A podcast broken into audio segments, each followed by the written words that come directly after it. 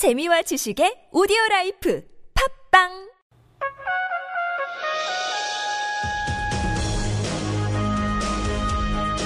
열린 인터뷰 시간입니다. 대우조선해양 금융지원이 논의된 청와대 서별관 회의 회의 문건으로 추정되는 자료가 공개된 가운데 정부에서는 해당 문건의 출처가 불분명하다. 서별관 회의 문건이 맞는지 여부도 확인하기 어렵다는 입장입니다. 해당 문건을 공개한 더불어민주당 홍익표 의원 연결돼 있습니다. 안녕하십니까? 네, 안녕하세요. 홍익표입니다. 반갑습니다. 네. 이번 20대 산업자원통상위원회 소속이신가요? 예, 그렇습니다. 네. 이번에 정부의 구조조정 관련해서 여러 상임위가 관련되어 있겠습니다만은 예, 산업자원통상위원회 상당히 중요한 부분 맡게 되겠습니다. 네, 그렇습니다. 그 네. 전체적으로 조선 산업 산업 재편 문제를 어, 저희 산업위에서 다뤄야 될 문제라고 생각을 합니다. 예.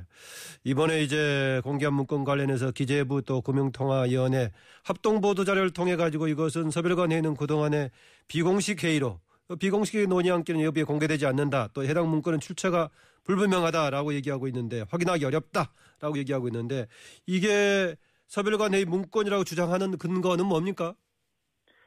어, 우선 정부의 주장을 보면 허점이 있는 게요. 예. 어, 제가 공개한 문서를 뭐 예를 들면 위조됐다든지 어, 허위라고 얘기하지 않고 출처가 불분명하다고 얘기하고 있습니다. 예. 이 얘기는 어, 현실적으로 제가 출처를 밝히기가 대단히 어려운 것을 알고 있는 굉장히 악의적인 공격입니다. 예. 어, 아시겠지만 이 문서를 저, 그 제가 부- 정부로부터 받은 게 아니라 여러 가지 경로를 통해서 입수한 건 뻔히 알고 있, 을 텐데 제가 출처를 밝히기가 대단히 어렵겠죠. 어, 저는 정부한테 무- 그 분명히 얘기하는 거는 분명히 정부의 문서고 이것은 서별관 회의 자료입니다. 예. 저는 면책 특권에 뒤에 숨어 있지 않고 정부가 만약 제가 허위 문서나 허위 사실을 유포했다면 어, 자, 그 여러 가지 경로를 통해서 자기가 그 정부는 그 제가 허위 사실 유포했다고 검찰에 고발하면 됩니다. 예. 어, 당당하게 수사받을 용의도 있고요. 예. 그리고 추가적으로 이게 정부의 문서라는 것은 어, 제가 또 다른 자료를 갖고 있기 때문에 어, 적절한 시점에 만약에 국정조사나 청문회가 이루어진다면 어, 밝힐 예정입니다. 아, 회의 관련 또 다른 문서를 갖고 계시나요? 아 문서가 아니라 이게 정부의 문서라는 어, 근거. 추가적인 예. 그걸 제가 갖고 있습니다. 예. 그 출처는 여러 가지 뭐 보호를 위해서 밝히긴 좀 어려운 상황인가 보죠?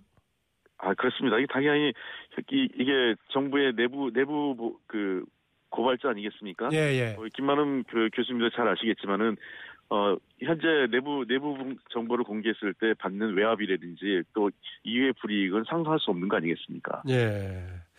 정부는 또 이제 뭐 출처 불분명을 주장하기도 하지만은 논의 자료가 예부로 유출된 것에 대해서 우려를 하는데 이게 해당 기업의 경영 정상화에 또 관계자들에게 여러 가지 뭐 피해를 줄 수 있다. 또 국제 무역 관련해 가지고 WTO라든가 FTA 관련해 가지고 국제 무역 규범 상충 문제 관련돼 가지고 우리나라 산업 전반에 예측할 수 없는 부정적인 영향도 미칠 수 있다. 정부는 이렇게 주장하는데 이건 어떻게 보십니까? 어 저 이 이거야말로 정부가 좀 자기 자기 모순인데요. 예. 제 문서가 허위 문서라고 하면서 여러 가지 피해를 얘기하고 있습니다. 아하. 아, 이게 자체가 그 저 자기 모순인데 우선 저그 우선 경영 정상화 관련돼서 뭐 광범위한 그 구조조정에 피해를 줄 수 있다. 저는 그렇게 생각하지 않습니다. 예.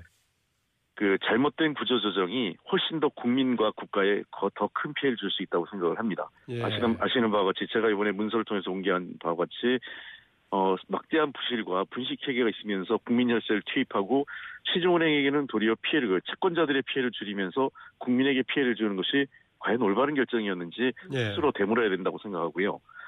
그 아울러서 통상 문제와 관련돼서는 저는 이 문제는 다툼의 여지가 있습니다. 지금까지도 어, 각국 정부의 보조금은 특히 어, 물론 뭐 노골 어, 어떤 세 가지 기준이 있습니다. 재정적 어, 이게 노골적으로 특정 산업에 대한 특정성이라든지 또는 어, 현저하게 경쟁력에 피해를 주, 그 다른 국가의 기업들에게 경쟁력에 영향을 줬느냐면 그런 것들을 따지는데 예. 현재 대우조선에 대한 어그 기업 재원은 이런 거와 크게 연관돼 있지 않고 우리 공공 정책과 관련된 부분입니다.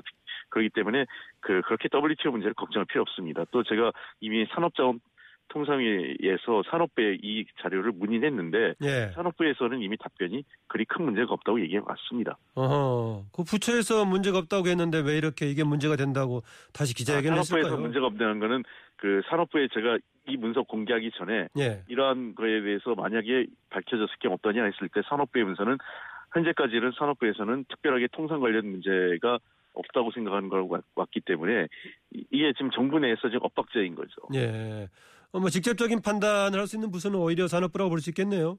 그렇습니다. 예. 통상 문제를 다루고 있기 때문에 그렇습니다. 어, 그래서인가 모르겠는데 같은 당 소속이죠 더불어민주당 민병두 의원은 뭐 청와대 서별관 회의 같은 이런 회의록을 공개하는 걸 오히려 의무화하자 해가지고 공공기관의 정보 공개에 관한 법률 개정안 발의했는데 서별관 회의 내용 공개돼야 합니까 계속해서요? 어 저는 물론 다 공개해야 된다고 생각하지 않습니다. 어, 세 가지 관점이 있는데요. 예. 서별관 회의가 필요하냐 안 필요하냐 전 필요하다고 생각합니다.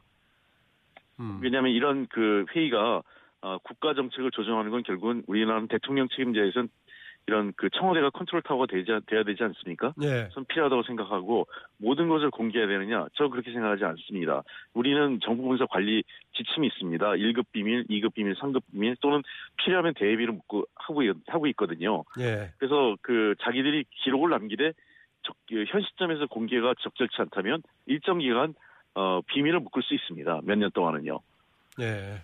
다만 이 이러한 자료들에 대해서 우리가 역, 그 과거에 대한 책임 또 역사적인 교훈을 위해서라도 반드시 기록은 남겨야 됩니다. 이미 현재 그런 것이 법으로 되어 있기 때문에 주, 이미 그 차관급 회의 이상은 반드시 기록물 남기도록 법으로 시행 법으로 정해져 있는데 우리 정부가 지금 당국자들이 법을 어긴 것이죠. 예, 예. 그러니까 그러니까 그 민병도 법, 법이 아니더라도 현재 법으로라도 법을 지켜야 될 법을 위반한 것입니다. 그것은 제가 대정부 질문 때 황교안 총리한테 그것을 확인했고 황교안 총리도 그렇게 해야 한다고 얘기를 했습니다. 예. 그 새누리당은 또 이제 회의는 옛날에 김대중 정부 때부터 있어 왔다. 이게 통상적인 회의를 왜 정치 공세를 만드냐라고 오히려 역공고기를 하던데 회의 자체가 문제인 겁니까? 아니면은 그런 회의에서 어떤 내용, 어떤 결정, 어떤 책임이 있느냐가 문제인 겁니까? 어, 지금 말씀하신 대로 후자가 문제이죠. 제가 이미 말씀드렸지만 저는 회의 자체가 필요하다고 얘기합니다. 예. 서별관회의 폐기, 폐지하자고 하지 않습니다. 그런데 중요한 것은 서별관회의가 가장 중요한 것은 청와대가 결정, 결정을 했다는 것이죠. 그러니까 근데 본인들은 결정하지 않고 brainstorm이라고 얘기합니다. 예. 경제부총리하고 금융위원장, 그다음에 산업부 장관, 경제수석 등 이 모여놓고 그것을 그냥 brainstorm이라고 얘기하는 것은 이것은 말이 안 되는 얘기입니다. 예. 어, 제가 말, 저, 중요한 것은 결정의 주체들이 모였으면 결정했고 그 결정에 대한 책임을 지는 게 맞는 거지. 자기들은 결정하지 않았다 하고 시, 그, 그것을 어, 시중은행이나 국책은행에다가 떠넘기는 것은 저는 정말 이것은 어, 그 올바른 공직자, 책임지는 공직자의 태도가 아니라고 생각합니다. 네, 여러분께서는 지금 산업 국회 산업자원통상위원회 소속 더불어민주당 홍익표 의원과의 인터뷰를 듣고 계십니다. 어, 지금 이번에 공개를 하면서 가장 문제를 삼았던 게, 홍 의원께서 문제 삼았던 게, 이게 지금 정부가 대우조선해양의 분식회계 혐의를 파악하고도 대응을 미뤘다. 이거 아니겠습니까, 핵심이? 네, 그렇습니다. 예. 어, 왜 그랬을까요? 어, 몇 가지 이유가 있었을 것 같은데요. 어, 첫 번째 이유는, 물론 저는 하나는 저, 그 선의를 해석한다면, 어, 대우조선 그 어떤 그 문제가 잘못하면 국가 경제에 미치는 영향이나 대량 실업이 발생하기 때문에 그런 결정을 했을 수 있다고 생각합니다. 예. 첫 번째는 선이고요. 두 번째 에, 문제는 자신들의 정책을 잘못된 정책을 덮으려고 했겠죠. 이미 그 2008년 리먼 브라더스 사태가 나고 세계 경제 불황이 나, 나오면서 어 조선 산업의 위기가 이미 그때부터 경고등이 울렸습니다. 예. 그러니까 그 조선 산업에 대한 다운사이징, 그 즉 구조조정이 그때부터 이루어졌어야 했는데 계속 구조조정을 미뤄왔었죠 정부가 이런 정책의 실패를 덮으려고 했던 게 두 번째 이유라고 저는 생각을 하고 있고요. 예. 세 번째는 가장 나쁜 사례인데 이런 것을 정치적으로 판단했을 거라고 생각합니다. 작년 10월이면 이게 선거 얼마 앞둔 시점입니다. 예. 그러니까 총선을 앞두고 특히 장 그 금년 4월달 그 보면 그 부산 대, 그 경남 지역이 상당히 그 저 정부 여당으로서는 부담스러운 선거였지 않습니까? 예. 그런 관점을 봤을 때 그 이 대우조선 해양이 파- 그 부도가 났을 때 미치는 그 경제적 파장, 정부의 책임 그리고 사회적 문제가 선거를 치르기에 대단히 어려웠을 거라고 하기 때문에 일종의 묻지마 금융 지원을 했을 것으로 저는 생각하고 있습니다. 예, 당시에 뭐 최경환 부총리, 임종용 금융, 금융위원장, 안종범 경제수석, 진웅석 금감원장 여기에 지금 홍기택 당시 산업은행 회장도 참석했었죠. 그렇습니다. 이덕훈 수출입은행장도 참석했고요. 예, 예. 근데 전에 그 홍기택 전 산업은행 회장 나중에 약간 그 조금 뭔가 그 말을 약간 바꾸는 분위기도 있었습니다만은 본인의 적극적인 합리적인 결정보다는 정치적으로 결정됐다는 그런 뉘앙스를 풍기는 인터뷰를 했습니다. 예. 어, 그러면 당시 결정이 오히려 정치적인 결정이라는 것을 지금 뭐 유추할 수 있는 건가요? 어, 제가 말씀드렸던 그런 정보적 판단이 기본적으로 깔려 있고요. 예. 홍기택 그 산업은행장이 얘기했던 가장 큰 이유는 채권단의 견해와 그 당시의 결정이 달랐다는 것이죠. 채권단 입장에서는 상당히 많은 어 그 부실이 그 더 많은 이제 부담을 해야 되는 문제가 있고 그다음에 두, 두 번째는 분식 분식의 위험까지 있는데 여기에다 돈을 넣어야 되는지 안 넣어야 되는지는 채권단은 일단 부실의 규모를 파악하고 돈을 넣어서 회생할 수 있는지 없는지 판단하지 않겠습니까? 예. 근데 그러한 판단이 아니라 이, 여기에 이미 돈을 넣기로 결정하고 나와서 그런 문제는 나중에 돈을 넣고 그러니까 4조 2천억이란 돈을 일단은 대우조선에다 넣고 난 다음에 여기에 부실이 있는지 누가 책임져야 되는지 그 다음으로 묻자라는 앞뒤가 바뀐 결정을 합니다. 이 예. 결정에 대해서 채권은행장이나 그 산업은행장 정상적인 금융기관의 장 금융기관 장으로서는 부담을 느낄 수밖에 없는 거고 그래서 홍기택 산업은행장이 이미 결정됐고 내가 말을 그 끼어들 여지는 없었다고 인터뷰했던 것이 사실이라는 것이죠. 예. 그 사별관리에 대한 국정조사 또 여기 어, 청문회를 요구하고 계시죠? 그렇습니다. 어, 반드시 이것은 어, 국정조사 또는 청문회 둘 중에 하나는 해야 된다고 생각합니다. 현재 기세로 봤을 때는 새누리당은 전면 반대할 것 같은데요.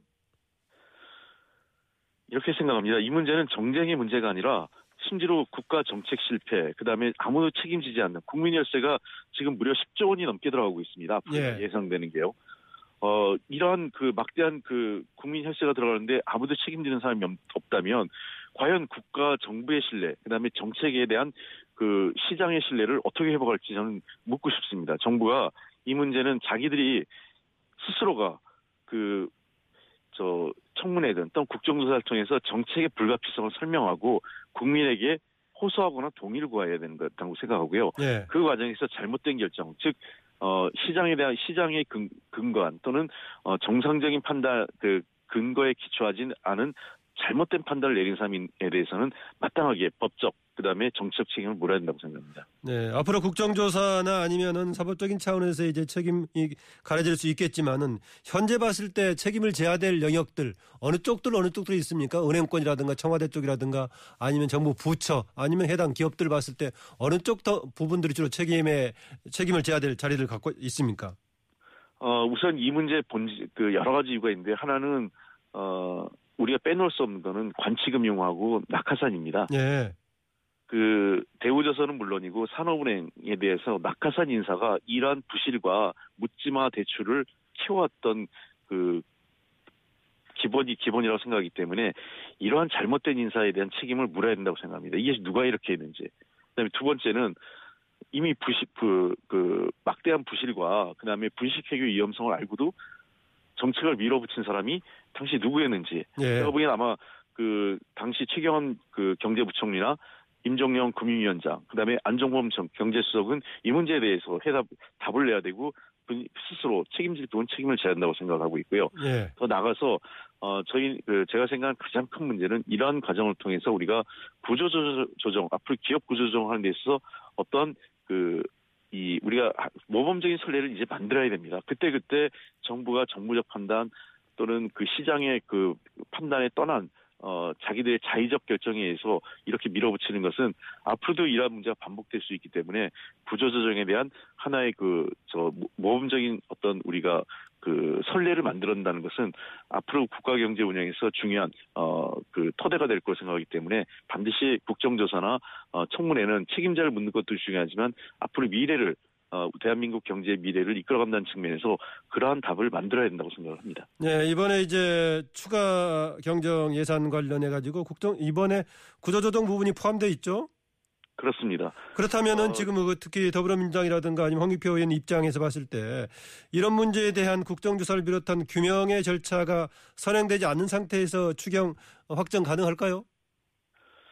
어, 이, 이 문제는 좀 우리가 좀 따져봐야 되는데 저는 반드시 이 문제는 추경과 함께 어, 해결해야 한다고 생각하는데 원내대표나 또 여러 가지 일정에 대해서 어떨지 모르겠습니다만 현재 제가 알기에는 당의 원내 지도부도 어, 그냥 추경 문제를 해주진 않겠다. 어 그 청문회든 국정조사든 대우조선 해양 문제 그 그 대우조선에 대한 문제를 같이 어, 그 연계해서 꼭 연계했다고 지금까지 얘기하지 않지만 함께 그 이 문제는 풀어야 될 문제라는 거 입장을 견지하고 있는 것으로 제가 알고 있습니다. 네, 이번 사건에 대한 책임도 규명돼야겠지만은 산하의 낙하산 관행 같은 시스템 개혁도 필요하겠죠? 아, 당연하죠. 아까 네. 제가 말씀드렸지 않습니까? 이 문제 그 기저에는 낙하산 인사 관치금이 깔려 있는 것입니다. 예. 어, 지금 현재도 대우조선에는 그 정치권 인사가 가 있습니다. 제도적인 조치 지금 준비하고 계십니까?